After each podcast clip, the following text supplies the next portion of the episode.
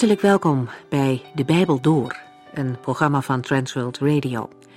De Bijbel Door is een radioserie die u in vijf jaar meeneemt door de hele Bijbel. Van Genesis 1 tot Openbaring 22.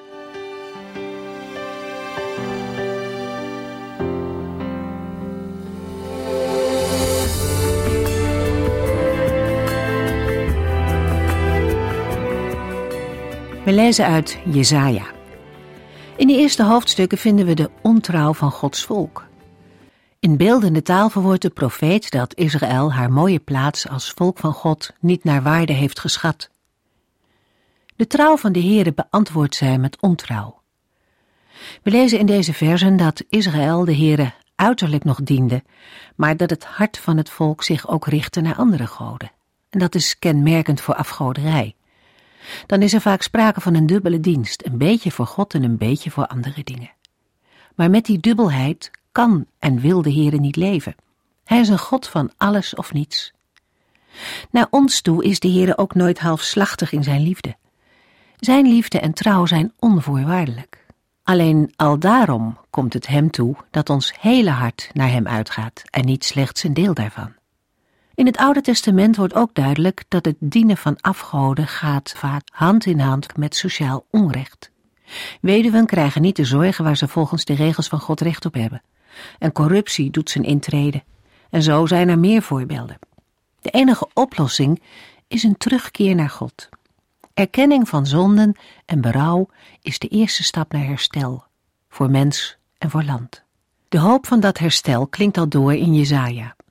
Hoofdstuk 2 opent met een prachtig vergezicht. Het wijst vooruit naar een tijd dat mensen vanuit de hele wereld naar Jeruzalem reizen om de Heere te aanbidden. Niet alleen het volk Israël, maar overal vandaan zullen mensen komen die verlangend zijn om het woord van God te horen en te kennen. Nu lijkt dat nog zo ver weg. We kunnen het ons haast niet voorstellen, maar we mogen er vast op vertrouwen dat deze profetie op een dag zal uitkomen. Oorlogen en onrecht zullen verleden tijd zijn als de Heere zal regeren. Dat vooruitzicht is een aansporing voor Israël toen en voor ons nu, om te wandelen in het licht van de Heere. We luisteren verder naar het woord van God uit Jesaja 3.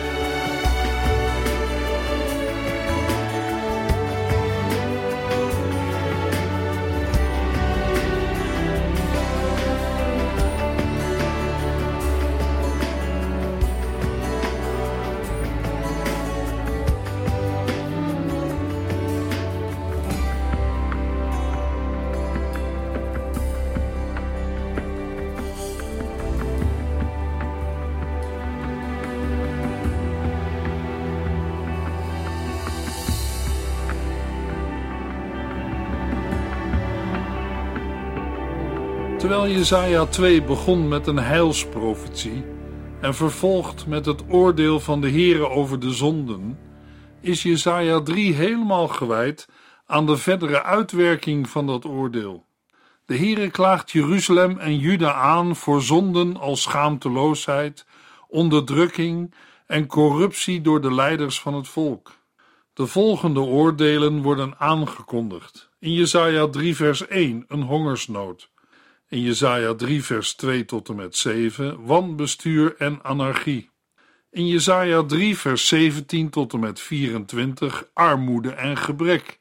En in Jesaja 3 vers 25 en 26 wordt oorlog aangekondigd met allerlei bijkomende ellende. De historische situatie van Jesaja 3 is moeilijk vast te stellen, omdat de bewoordingen erg algemeen zijn. Vanwege de aansluiting bij Jesaja 2 en vanwege de genoemde rijkdom en welvaart past Jesaja 3 het beste aan het eind van de regering van koning Uzia. De oordelen die in Jesaja 3 worden aangekondigd zijn dan in eerste instantie voltrokken tijdens de Syro-Eframitische oorlog. Jesaja 3 kan als volgt worden onderverdeeld. In Jesaja 3 vers 1 tot en met 12 gaat het over de anarchie in Jeruzalem. In Jesaja 3 vers 13 tot en met 15 volgt de aanklacht tegen de oudsten en edelen. In de versen 16 tot en met 24 volgt het wee over de trotse vrouwen en Jeruzalem als weduwe. Jesaja 3 vers 1 tot en met 3 God, de Heere van de hemelse legers, zal de voedselvoorraden en de watervoorraden van Jeruzalem en Juda uitputten en hun leiders doden. Hij zal hun legers, rechters, profeten, oudsten, legeraanvoerders, zakenlieden, advocaten, magiërs en waarzeggers vernietigen. In de Hebreeuwse tekst begint vers 1 met: Want zie, de Heere van de hemelse legers. Daarmee wordt de beschrijving van het oordeel uit Jesaja 2 voortgezet. Opnieuw is het God, de Heere van de hemelse legers, die zal oordelen. Met de woorden de Heere van de hemelse legers wil Jesaja de totale macht en heerschappij van de Heere benadrukken. Wij kennen ook de Hebreeuwse naam de Heere Zebaoth, of zoals in andere vertalingen de Heere der Heerscharen. De Heere zal elke voorziening van brood en water wegnemen, zodat er gebrek komt aan basisproducten die nodig zijn om te kunnen overleven in tijden van hongersnood en belegering. Volgens teksten uit Leviticus, Psalmen en Ezekiel kan dit letterlijk worden opgevat, maar ook figuurlijk. In vers 2 wordt ook verwezen naar het ontbreken van leiderschap, en dat is essentieel om te kunnen functioneren als maatschappij. Bovendien komt er een tekort aan leiders als soldaten en legeraanvoerders, als ook aan rechters en profeten over rechters en profeten als Gods voorzieningen voor zijn verbondsvolk lezen we in Deuteronomium 16 en 18. In Amos 8, vers 11 wordt het ontbreken van profeten vergeleken met een hongersnood. In het vervolg van vers 3 worden ook magiërs en waarzeggers genoemd. In de tijd van Jezaja werden magiërs en waarzeggers door het volk geraadpleegd terwijl dergelijke lieden zich inlieten met heidense praktijken en de Heere waarzeggerij had verboden. Het is opvallend dat magiërs en waarzeggers, ondanks het verbod van de Heere, toch gelden als een factor van invloed voor het volk. De beschrijving geeft aan op welke mensen de inwoners van Juda vertrouwen. Tegelijkertijd is het opmerkelijk dat de koning en priesters in vers 3 niet worden genoemd terwijl zij niet onschuldig zijn. Van de priesters lezen we dat in Jesaja 28 vers 7 en van de koning in Jesaja 7. Jesaja 3 vers 4 en 5. De koningen van Israël zullen kinderen lijken en met willekeur regeren. Er zal totale anarchie heersen. Men zal elkaar vertrappen. Buren zullen buren bestrijden. De jongeren zullen in opstand komen tegen ouderen en nietsnutten zullen fatsoenlijke mensen belachelijk maken. Als een normale vorm van leiderschap ontbreekt, doemt het schrikbeeld van wanbestuur op. Koningen die geen ervaring hebben, zullen met willekeur regeren. Ter vergelijking kunnen we in dit verband wijzen op Rehabiam, die luisterde naar jonge, onervaren raadslieden. Als koningen met willekeur regeren, veroorzaakt dat zo'n groot gevoel van onveiligheid dat iedereen opstaat tegen iedereen, zonder onderscheid van leeftijd of stand. Mensen verdrukken en tyranniseren elkaar.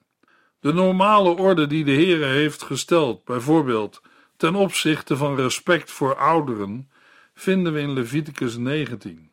In een dergelijke chaos is er duidelijk behoefte aan mensen die verantwoordelijkheid durven te nemen als hoofd van de familie en van het land. Ook vandaag zien we de verwording van normen en waarden om ons heen. Daarbij gaat het niet alleen om jongeren, ook veel volwassenen doen eraan mee. Een goede aanleiding om onszelf weer eens onder de loep te nemen en te waken voor respectloosheid. De genoemde zaken zijn voortekenen van de eindtijd. In Matthäus 24, vers 7 tot en met 14 zegt de Heer Jezus: Over de hele wereld zullen volken tegen elkaar strijden. Er zullen hongersnoden en aardbevingen zijn, maar dat is allemaal nog slechts het begin van de ellende. Dan komt er een tijd dat jullie gefolterd, gedood en overal ter wereld gehaat worden, omdat jullie bij mij horen. Veel van jullie moeten dan ineens niets meer van mij hebben. Die zullen de anderen haten en verraden. Er zullen veel valse profeten komen. Ze zullen velen op het verkeerde spoor brengen.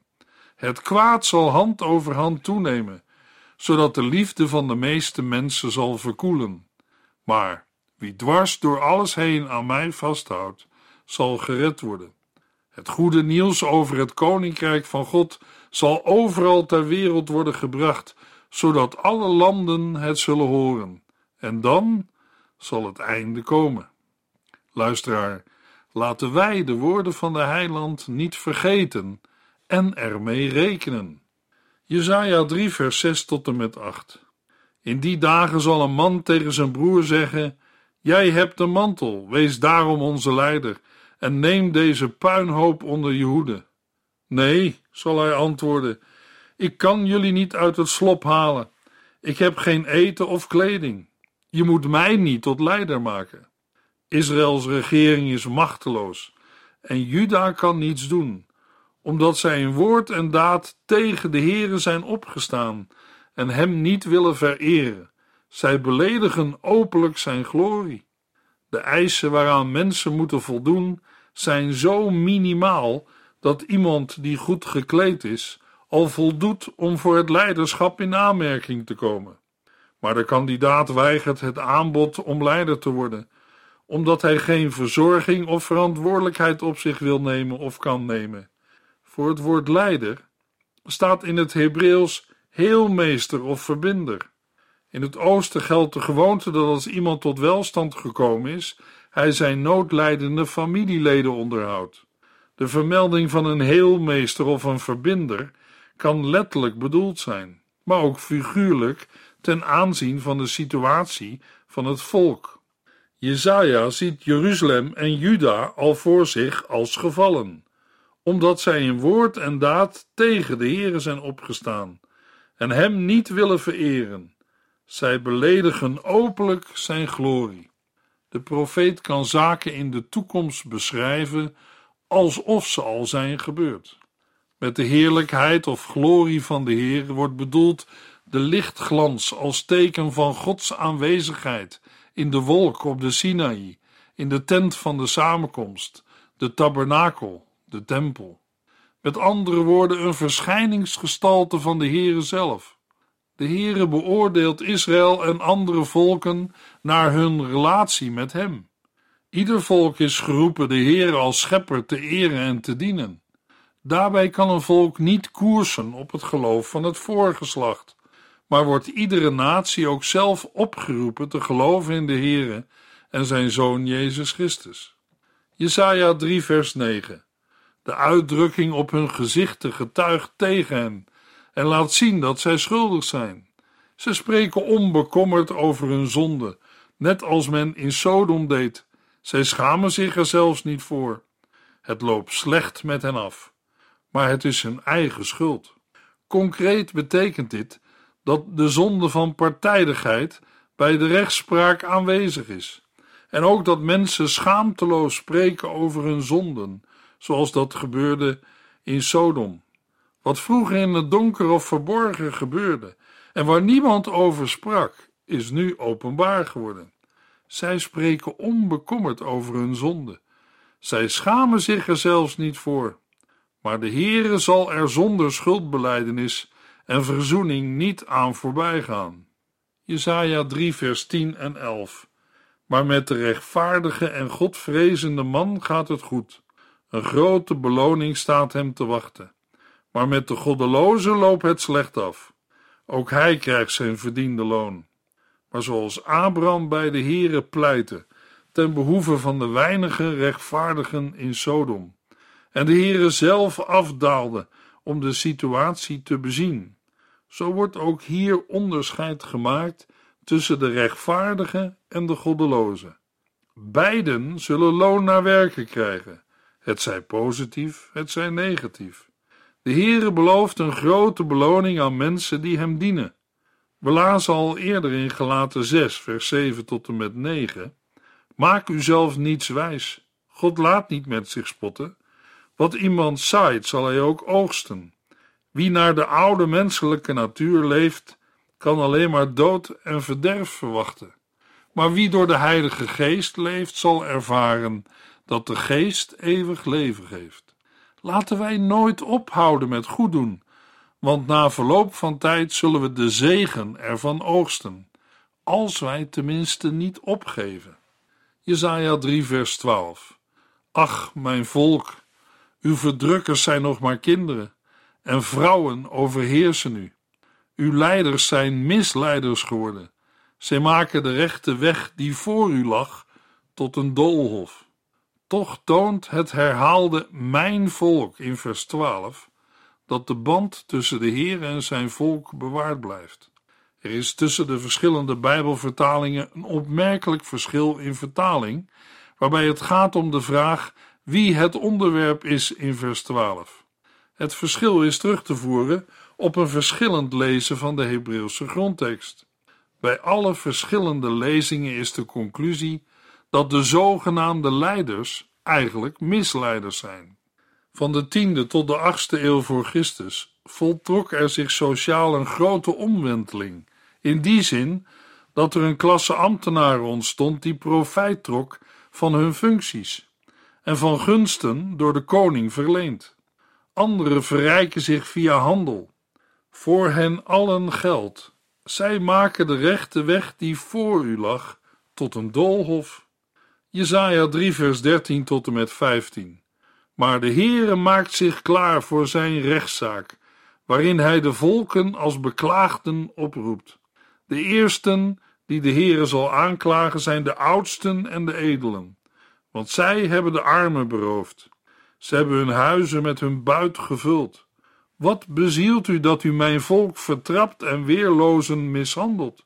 Zal de Heere van de hemelse legers hun vragen. De aanklacht komt tot een climax, zodat de Heere zich klaarmaakt om het vonnis uit te spreken. De leiders van het volk worden nu rechtstreeks aangesproken. Zij hebben hun huizen met hun buit gevuld. Wat bezielt u dat u mijn volk vertrapt en weerlozen mishandelt?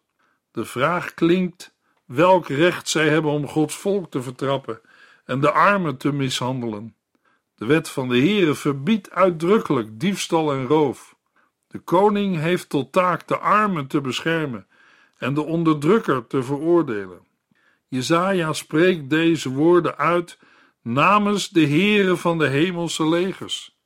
Jesaja 3 vers 16 Daarna zal hij de verwaande vrouwen van Jeruzalem berechten.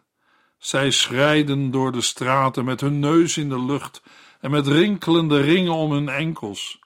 Begeerig lonken zij naar de mannen. Jesaja 3, vers 16 tot en met 24 geeft een uitgebreide opsomming van de garderobe, sieraden en andere attributen van vrouwen van Jeruzalem, of de dochters van Sion. Omdat het in Jesaja 3, vers 13 tot en met 15 ook over de leiders van Juda ging, is het goed mogelijk dat het in Jesaja 3 vers 16 tot en met 24 niet alleen gaat om de weelderige vrouwen van Jeruzalem, maar om alle vrouwen in heel Juda. De verschijnselen die in heel Juda te vinden zijn, concentreren zich in de hoofdstad Jeruzalem. In de versen 16 tot en met 24 worden niet minder dan 30 artikelen en gedragingen genoemd. Vergelijking van verschillende vertalingen leert dat er onzekerheid is over de precieze weergave van bepaalde termen.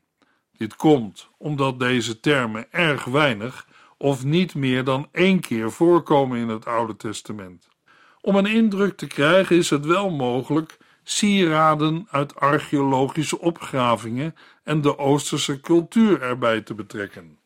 De opgravingen in Jeruzalem hebben grote hoeveelheden sieraden opgeleverd uit de periode van de IJzertijd tot de Romeinse tijd. Ook de vrouwen van de leiders van Juda, uit Jesaja 3 vers 13 tot en met 15, hebben dezelfde houding en luxueuze levensstijl. De Heere klaagt hen aan en geeft als reden hun trots en zelfvoldaanheid. Deze woorden beklemtonen dat de Heere niet handelt vanuit willekeur. Verwaandheid en trots is een houding die vele malen aan de orde wordt gesteld in het Bijbelboek Jesaja.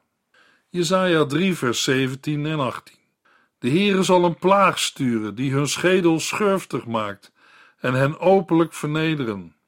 Zij zullen onder het lopen niet langer zelfverzekerd rinkelen, want de Heere zal hun mooie sieraden wegnemen.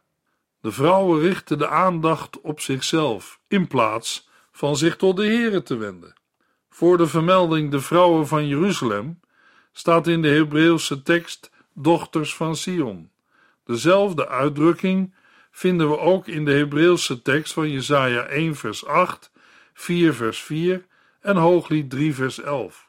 Sion kunnen we daarbij opvatten in engere zin, namelijk als de voorname stadswijk waarin het paleis en de woningen van de leiders van het volk zich bevonden. Maar het is ook mogelijk dat Sion verwijst naar de hele stad Jeruzalem. Ondanks de vertaalverschillen in vers 17 is de betekenis dat de vrouwen een vernedering ondergaan omdat hun sluier wordt weggetrokken, waardoor hun voorhoofd zichtbaar wordt. Ook voetringen, voorhoofdbanden en maantjes worden weggenomen. In het Nieuwe Testament lezen we dat Petrus schrijft in 1 Petrus 3, vers 1 tot en met 4: Vrouwen, doe wat uw man van u vraagt, ook als u een man hebt die zelf niet doet wat God van hem vraagt. Als hij ziet hoe zuiver u leeft en hoeveel ontzag u voor God hebt, zal hij zonder woorden voor de Heere gewonnen worden. Daarbij moet u niet te veel aandacht aan uw uiterlijk besteden. Het gaat niet om een mooi kapsel, dure sieraden of schitterende kleren. Het gaat om uw innerlijk, om een vriendelijk en evenwichtig karakter. Dat is een onvergankelijk sieraad dat voor God grote en blijvende waarde heeft. Iemand zal vragen: mag een vrouw er niet aantrekkelijk uitzien? Natuurlijk wel. Maar als een vrouw probeert haar man vast te houden met alleen haar uiterlijke aantrekkelijkheid, zal er een tijd komen, bij het klimmen van de jaren, waarin haar aantrekkelijkheid, menselijk gesproken, minder wordt. Petrus wil duidelijk maken dat de aantrekkelijkheid van een vrouw meer hoort te zijn dan een manier waarop ze zich opmaakt en kleedt. Haar schoonheid hoort te liggen in de manier waarop ze haar leven leidt. Het gaat om haar innerlijk, om een vriendelijk en evenwichtig karakter. Jezaja tekent de vrouwen van zijn tijd af als trots en begeerig. Maar de Heere zal hun mooie sieraden wegnemen. Jezaja 3 vers 18 tot en met 24. Want de Heere zal hun mooie sieraden wegnemen, hun halskettingen en armbanden en hun prachtige sluiers. Verdwenen zijn dan hun hoofddoeken en enkelbanden, hoofdbanden, oorringen en parfums, hun ringen en juwelen, hun feestkleding, mantels, omslagdoeken, diademen en tasjes, hun spiegeltjes, de fijne lingerie en de prachtige jurken. In plaats van heerlijk naar parfum te ruiken, zullen zij stinken. In plaats van gordels zullen zij touwen gebruiken. Hun prachtig gekapte haar zal uitvallen en zij zullen zakken dragen in plaats van mooie jurken. Al hun schoonheid zal verdwijnen en wat overblijft is schaamte en vernedering. De ringen waarvan sprake is in vers 21 duiden vinger- of zegelringen en neusringen aan. De omslagdoeken van vers 22 kunnen ook overgooiers zijn. De spiegeltjes in vers 23 worden ook wel vertaald als doorschijnende gewaden. Met de fijne lingerie kunnen ook schouderdoeken, een hoofdtooi of hoofddoek zijn bedoeld. Hetzelfde geldt voor een sluier of een sjaal. Het gevolg van het feit dat de Heer een plaag zal sturen, is dat luxe en elegantie plaats moeten maken voor stank, armoede, gebrek en rouw. Het dragen van zakken is een teken van rouw. Alles zal het tegenovergestelde worden. Er is niet alleen een geleidelijke achteruitgang en het verliezen van rijkdom. Nee, de beschrijving van Jesaja gaat verder dan dat. Alles wat overblijft, is schaamte en vernedering. Jesaja 3 vers 25 en 26 Hun echtgenoten zullen in de strijd sneuvelen. De vrouwen zullen huilend op de grond zitten, omdat ze geruïneerd zijn. Net als de leiders na de aanklacht rechtstreeks werden aangesproken in Jesaja 3 vers 14 en 15, is nu het moment aangebroken om Jeruzalem of Sion rechtstreeks het vonnis aan te kondigen. Hun echtgenoten zullen in de strijd sneuvelen. Het heeft tot gevolg dat de hele stad zal treuren en rouwen. Zelfs zal ze geruïneerd neerzitten op de grond. De stad wordt voorgesteld als een weduwe die eenzaam en verdrietig op de grond zit. Omdat de mannen gedood of gevangen zijn genomen, zijn de overgebleven vrouwen zonder wettelijke en sociale bescherming. Om van deze schande verlost te worden, verklaren vrouwen zich bereid af te zien van een bruidschat of levensonderhoud als ze maar kunnen trouwen met een van de overgebleven mannen. De oorlog heeft zoveel mensenlevens geëist dat er een verhouding van zeven vrouwen tegenover één man wordt genoemd. In Jesaja 4 vers 1 lezen we: In die tijd zullen zo weinig mannen in leven zijn gebleven dat zeven vrouwen om één man zullen vechten en zeggen: Laat ons allemaal met u trouwen. Wij zullen voor ons eigen voedsel en onze eigen kleding zorgen. Laat ons slechts uw naam dragen, zodat onze vernedering wordt teniet gedaan.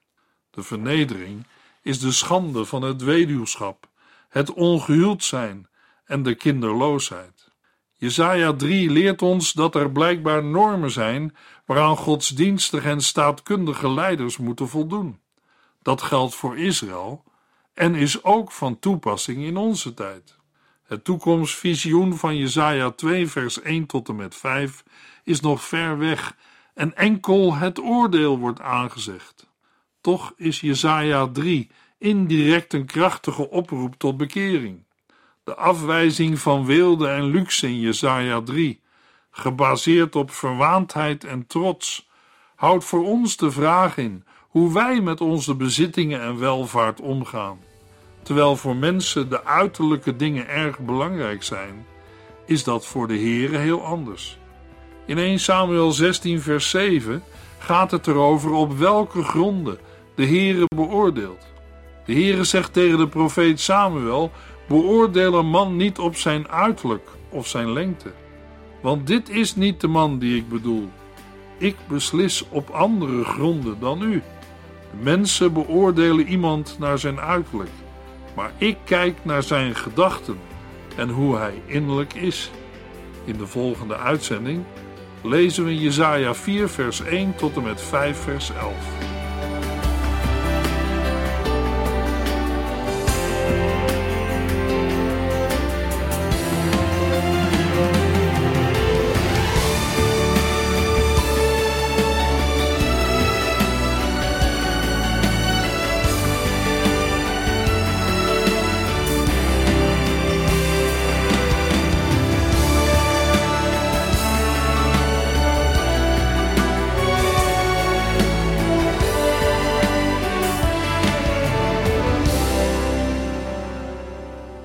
Heeft geluisterd naar De Bijbel Door. In het Nederlands vertaald en bewerkt door Transworld Radio. Een programma waarin we in vijf jaar tijd de hele Bijbel doorgaan. Als u wilt reageren op deze uitzending of u heeft vragen, dan kunt u contact met ons opnemen. Tijdens kantooruren kunt u bellen op 0342 47 8432. 0342 47 8432. 32. Ook kunt u een e-mail sturen naar de Bijbel door transworldradio.nl en natuurlijk kunt u ook via de post ons bereiken. TWR, postbus 371, postcode 3770, AJ in Barneveld. Dit programma werd gepresenteerd door Cor Weda en Ike André. Techniek was in handen van Odin van Woerdekom. En wij allemaal bedanken u voor het luisteren. Graag tot de volgende keer.